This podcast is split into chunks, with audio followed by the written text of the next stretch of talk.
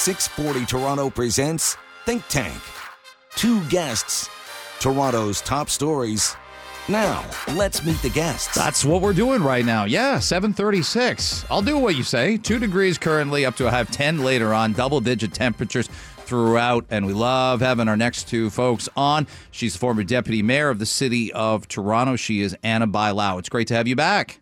Good morning, Greg. Good morning, Mohammed. And here's the famous, infamous Mohammed Fakih. He joins us now on Toronto today. I saw your video yesterday. You got the poppy on. Good for you. I, I, I still have to pick one up. I'm calling myself out before noon today, Mohammed. I'll have a poppy on to uh, to recognize uh, Remembrance Day coming up in nine days. Good morning to you and good morning. And uh, yeah, I, I, I buy uh, ten poppies from Sherway Garden. They have this beautiful gold pin yeah. you don't have to lose it every time because with the suit and you change suit, it's better to have it pinned. Well, you're a lot more organized than me, and maybe Anna falls in the middle because I buy 10, Mohammed, and I lose 10. So it is important to buy 10 you know throw uh, throw a ten dollar bill into the into the uh, hopper there, and then you'll be fortunate if you're able to to find one by the time November 11th rolls around. But I like I like the sentiment. Let's start here uh, from Justin Trudeau. Yesterday, he was in Toronto. He met with uh, Palestinian family members of those still in Gaza. Here's some of what the Prime Minister said. Which is why we are calling for humanitarian aid and water and fuel to flow into Gaza we're calling on humanitarian pauses to allow that to happen. We're calling on the liberation of hostages, on aid to flow in, and on uh, Canadians and their families to get out of Gaza through the Rafah crossing. we are hearing positive things. We are hearing positive news around movement at the Rafah crossing. Okay, that's Justin Trudeau in a scrum last night. Anna, let me start with you. That's a pretty definitive statement from Prime Minister Trudeau. Um, I, I think saying something every day with all the moving parts is asking a bit much. What do you think about what he's suggesting? And and because this is so complex, I, I also get that not every single Liberal MP or cabinet minister um, says the exact same thing. Bill Blair doesn't agree with Melanie Joly and vice versa. I almost understand why we're there at this point. Absolutely. I mean, and, and independently of where you stand on the conflict, I think everybody can agree that the loss of innocent lives is horrific, and it's and and the the the call for the humanitarian aid, the humanitarian pause needs to happen. I think the prime minister has been uh, in close contact with allies already. This is a call that we've heard from the United States as well, uh, and it's it's imperative that happens that humanitarian pause so that uh, we can uh, get people out. We can get support uh, to people so uh, the loss of innocent lives uh, stops from ha- happening. It is imperative. I think that he's mm-hmm. hearing from Canadians. I think um, he was very clear on uh, once again denouncing uh, the horrific acts that Hamas had on October 7th, um, the call for the uh, the uh, release of the hostages, but that justice justice couldn't come at the price uh, at any mm. price, right? And the, the innocent life uh, need to be uh, taken care of. And I think that he was very clear on that uh, on that statement. And you're going to hear people that want uh, uh, to hear more and uh, others that, that want to hear less. But I, I think that uh, he was very clear yesterday on, on what Canada's trying to do. Mohammed, what do you think of his statement? And I asked this because I mentioned earlier, I think if you took any 100 people, and there's 158 Liberal MPs, and, and gave them all a, a, a quick 20 question quiz on how they feel about this conflict and what should be done, we might even get 158 different answers. What do you think about what the Prime Minister said and, and what I just said as well? Yeah, no, I'll start with what you said, uh, and it's a very important question. Thank you for asking it. Uh, look, of course, it makes sense, particularly in a democracy like ours, that people, including our politicians and MP, do not think or say the exact same thing. We all have different views, for sure, and politicians have a responsibility to represent them all with reason, for sure. And of course, I expect our prime minister to defend human life, but on all sides and try to find ways to stop the killing of innocent civilians in Israel and in Gaza and talk openly about the need to do so even when it's difficult. His statement, like Anna said, it came a little bit late for me because mm. I'm someone who always, always calling for peace and immediate ceasefire. And it's not taking side to state that the killing has to stop. All of it. Yesterday, today, tomorrow, every day. Words matter and representing all Canadians on mm. that should be easy. Stop the killing, demand peace, demand the exchange of all hostages, and through whatever means possible. We're a humanitarian nation. Thousands are dying now. Yeah. It has to end. That's impossible. Yeah. Um, let's move to that, Mohammed. Some people, I know you made a video of it yesterday. I watched it. Um, some people have been reprimanded for, for social media posts um, about this conflict. I sent you an example of a of a doctor that was suspended for um, talking about you know babies and rapes. I won't get into the graphic nature of it, but it, it, I would say if we're an employee there's a brand to, to represent. You are very outspoken though about people's rights, right, to post their thoughts, but but sometimes those thoughts come with consequence. How, how do you view it? Is there a line you look for and you say, saying what you just said, who wouldn't disagree with? But I think we'd agree on on on every side of this conflict. There's some people that have that have said some really nasty things about the other side. Is the best way I can put it. Yeah, and sometimes you don't say nasty things, but people wants to take it as nasty things. Like you can't call for peace anymore because you'll get attacked and you get called name and using accusation to to silence you just for calling for peace. But on the employee employer side, of course, look, we can't expect people uh, to just being being silent and not say anything when they're hurting and dealing with it with silence when someone is killed or their friend uh, or their friend parents got killed somewhere in the world. We can't expect them to deal with it with silence and on their own. But at the same time, it cannot cross the line of hate speech. So yeah. yes, it is okay to post something that makes other maybe a little bit uncomfortable. That's part of coexisting, all of us together. But it cannot ever across the line and reach hate speech. And you know, and I'm sure all of us has read, I've gone through four years. It took me two years to prove words said about me that it actually rise to the level that we will be called legally hate speech. So you had a, you had a de- I should tell the people you had a defamation lawsuit and and you sued someone and won, correct? Yeah, hundred percent. And you know, it took us two years and over two hundred thousand dollars to prove that it was a hate speech. So I look at this email, I look at many statements, and why people are getting fired. I promise you, it's going to take a lot for the employer to prove that this is reaches even close to the level of hate speech. Nobody should be fired. People could be taken aside, explain the policy of the company, talk to them, make them feel better that they're heard. Hopefully, they will not really get to the place and spot where they're making their colleague uncomfortable. But you can't fire them for that. And you said something like that is amazing. You said uh, freedom of speech does not come with the freedom of consequences. And going on a firing spree, spree has the consequences too, because people will go and see the, seek their legal right. Sure. Yeah, they may think the employer's gone too far. They may back the employer. That's again. That's that's everybody has that thought. Anna, you can imagine as a as a politician. Um, these are things that just 20 years ago, when we were teenagers or in our early 20s, we just didn't worry about mom and dad screwing up on social media because there wasn't any. And I'd say the same about uh, you know a, a, huge diverse city like Toronto. You're going to get a lot of councillors with a lot of different opinions and ways to express themselves. It's a tricky balance, isn't it? it it's a different world, and yeah. and the, and these things, what you say today, will come to haunt you 20 years from now um, because everything stays out there, mm. everything is out there. I think uh, Mohammed said something that that is is uh, important. Is people are suffering, and you can't expect them to suffer in silence. And I think it is important for people to speak up.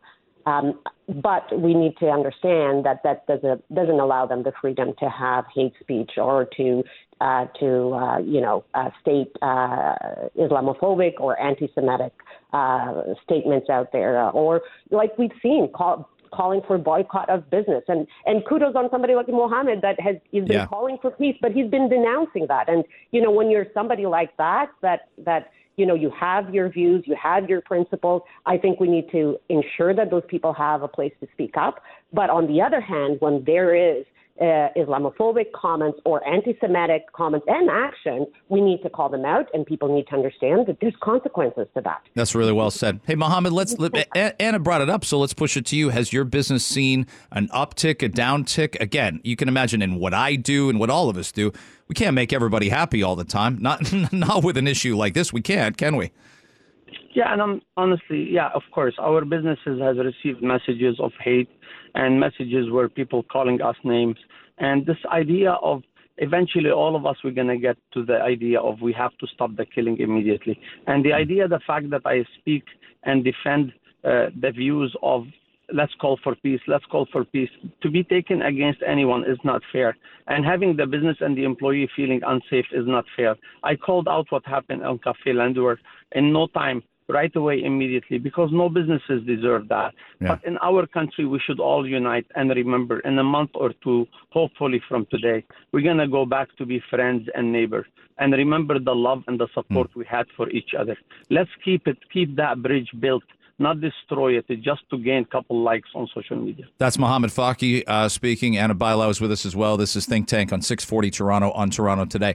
Um, I'm going to come to you on this, Anna. Fans of uh, Justin Trudeau, the Liberal Party, are seeing poll numbers just just bottom out right now. We're seeing a 41% approval rate or 41% potentially if an election were held today on a few polls for the Conservative Party. That magical number of 200 plus seats which we haven't seen in a long long time since the Liberals in 1993. So I'll tell you a quick story. My 15-year-old son really engaged in politics. He asked me in the car yesterday, "Will there be an election soon?" I said, "Well, it's up to it's up to the prime minister to call it." And I also explained he shouldn't be calling it anytime soon. So let's start with you. If the Liberals want to play the long game, Anna, and, and have a shot here to hold off what looks like a real charging bull in the CPC, do you think they need as much time as they can to, to build back, if you will?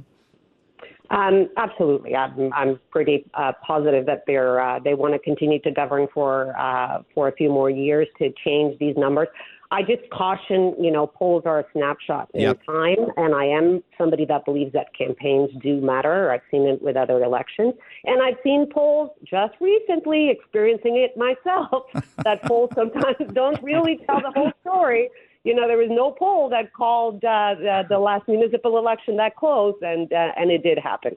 Uh, so, uh, but I think there is something that uh, that uh, has to be said about about these polls. There is a sentiment out there uh, of a government that has been around for eight years, right? And so there's. Uh, uh, there's some uh, issues. There, there's the fact that they've been in, in, in government for some time, and they will use uh, the deal with the NDP to to try to continue to be on government to to change the numbers quite a bit. We've seen a lot of action uh, in some of the files to address the affordability issue, to uh, speaking on housing issues. This is all actions that uh, that they know that matter to Canadians, and they're really keen on on changing these numbers. That's that's that's what it tells me. I'm going to come to Mohammed in a sec, but Anna, just to clarify, you you, you um, had 32.5% of the vote in the mayoral by election. And I know you and I had conversations maybe a week before, maybe your last visit seven, eight days before, where you're looking at polls at 11 and you're like, that's not what we're seeing. Like it's, it was ridiculous how off some of the mayoral poll. The mayor herself got 37%. It was, and you probably had more people vote for you on election day. It was the advance poll numbers that probably gave Mayor Chow the win. You had more people come out on election day than she did, I think. Exactly. So so campaigns do matter.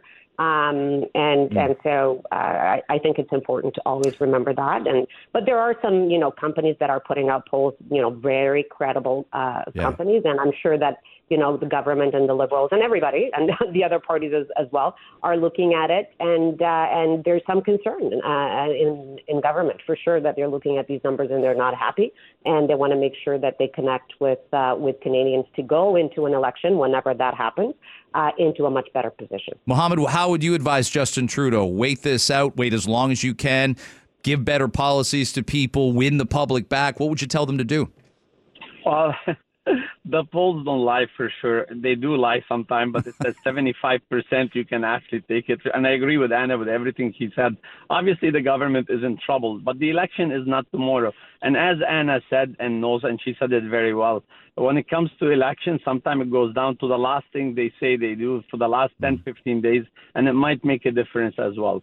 So, look, the government needs to do much, much better. And th- there are signs that they're acting more on what's important to people and to Canadians, and the people what the people wanted from their government, like on housing, on affordability. But they have a long way to go. Having said all that, I would never, never count Justin Trudeau out yet.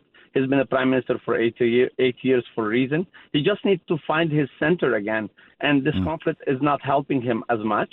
And you know what? He needs to show that his vision of Canada is closer to what people want and hmm. more than what Pierre offering, which is I still believe is not the answer. Yeah, I feel like you're not going to vote for him. I feel like we're I feel like you're on record that you will not. Uh, that's not going to be where your uh, your vote gets cast. I want to play you guys. No, course. Yeah, go ahead. You're right. I agree. Okay, let me play you something from the immigration minister, Mark Miller, because this is really significant for all of us, uh, for all of us who love Canada, for all of us who could bring in uh, new neighbors next to us. Uh, immigration is a massively important issue, but I'd argue it's contentious at times. Here's what the immigration minister said yesterday about keeping the numbers where they're going to, where he had first forecast them in the next three years. You know, we have been defining the needs in broad macroeconomic strokes over the last little while and made some very ambitious increases that I think Canada needs. And, and the consensus that we've created in Canada is that we need it. Uh, but now what we're seeing is the need to take stock of what that actually really looks like and the impacts that this has had on different areas of the economy, housing being one, healthcare being another. Mm. And while that economic motive is still there, what we've heard, particularly given the strategic immigration review, Okay. Okay. The Middle East and immigration. Who doesn't love wading into both those topics? So, Mohammed, let's start with you. The federal government keeps its plans in place. It sounds like a lot of permanent visas, getting close to a half million a year for the next three years. But we're so far behind on building homes. So, I, I know this makes people anxious. I understand current Canadians. I don't think it's xenophobic that they're anxious to say, is there enough to go around for everybody? These are honest questions. And we want new Canadians to have a fair shot at success coming here. What do you think of the plan? Oh, I think it's good that the government has decided to stabilize the annual number, and that's because of the only reason that we're late. I would never support anything but immigration. Immigration has made this country for centuries, and it still does today, right? I think so. It's good that they're making that move to be better at housing, affordability, and other things as well, like you know the healthcare. So look, we do need and we need to attract people to come here. The people that we need so badly and these talents for economic growth and everything that adds to the country. But we also have to make sure that they and all Canadians have the opportunity to succeed. And that is the fair thing to do for all of them. And so I'm very mm. glad that they're stabilizing until we're ready to bring in more. But Canada won't be the same in 15 years if we don't bring people in to look after our seniors. I've worked in the immigration file. I've worked for the United yeah. Nations on the refugees, so I know that for a fact.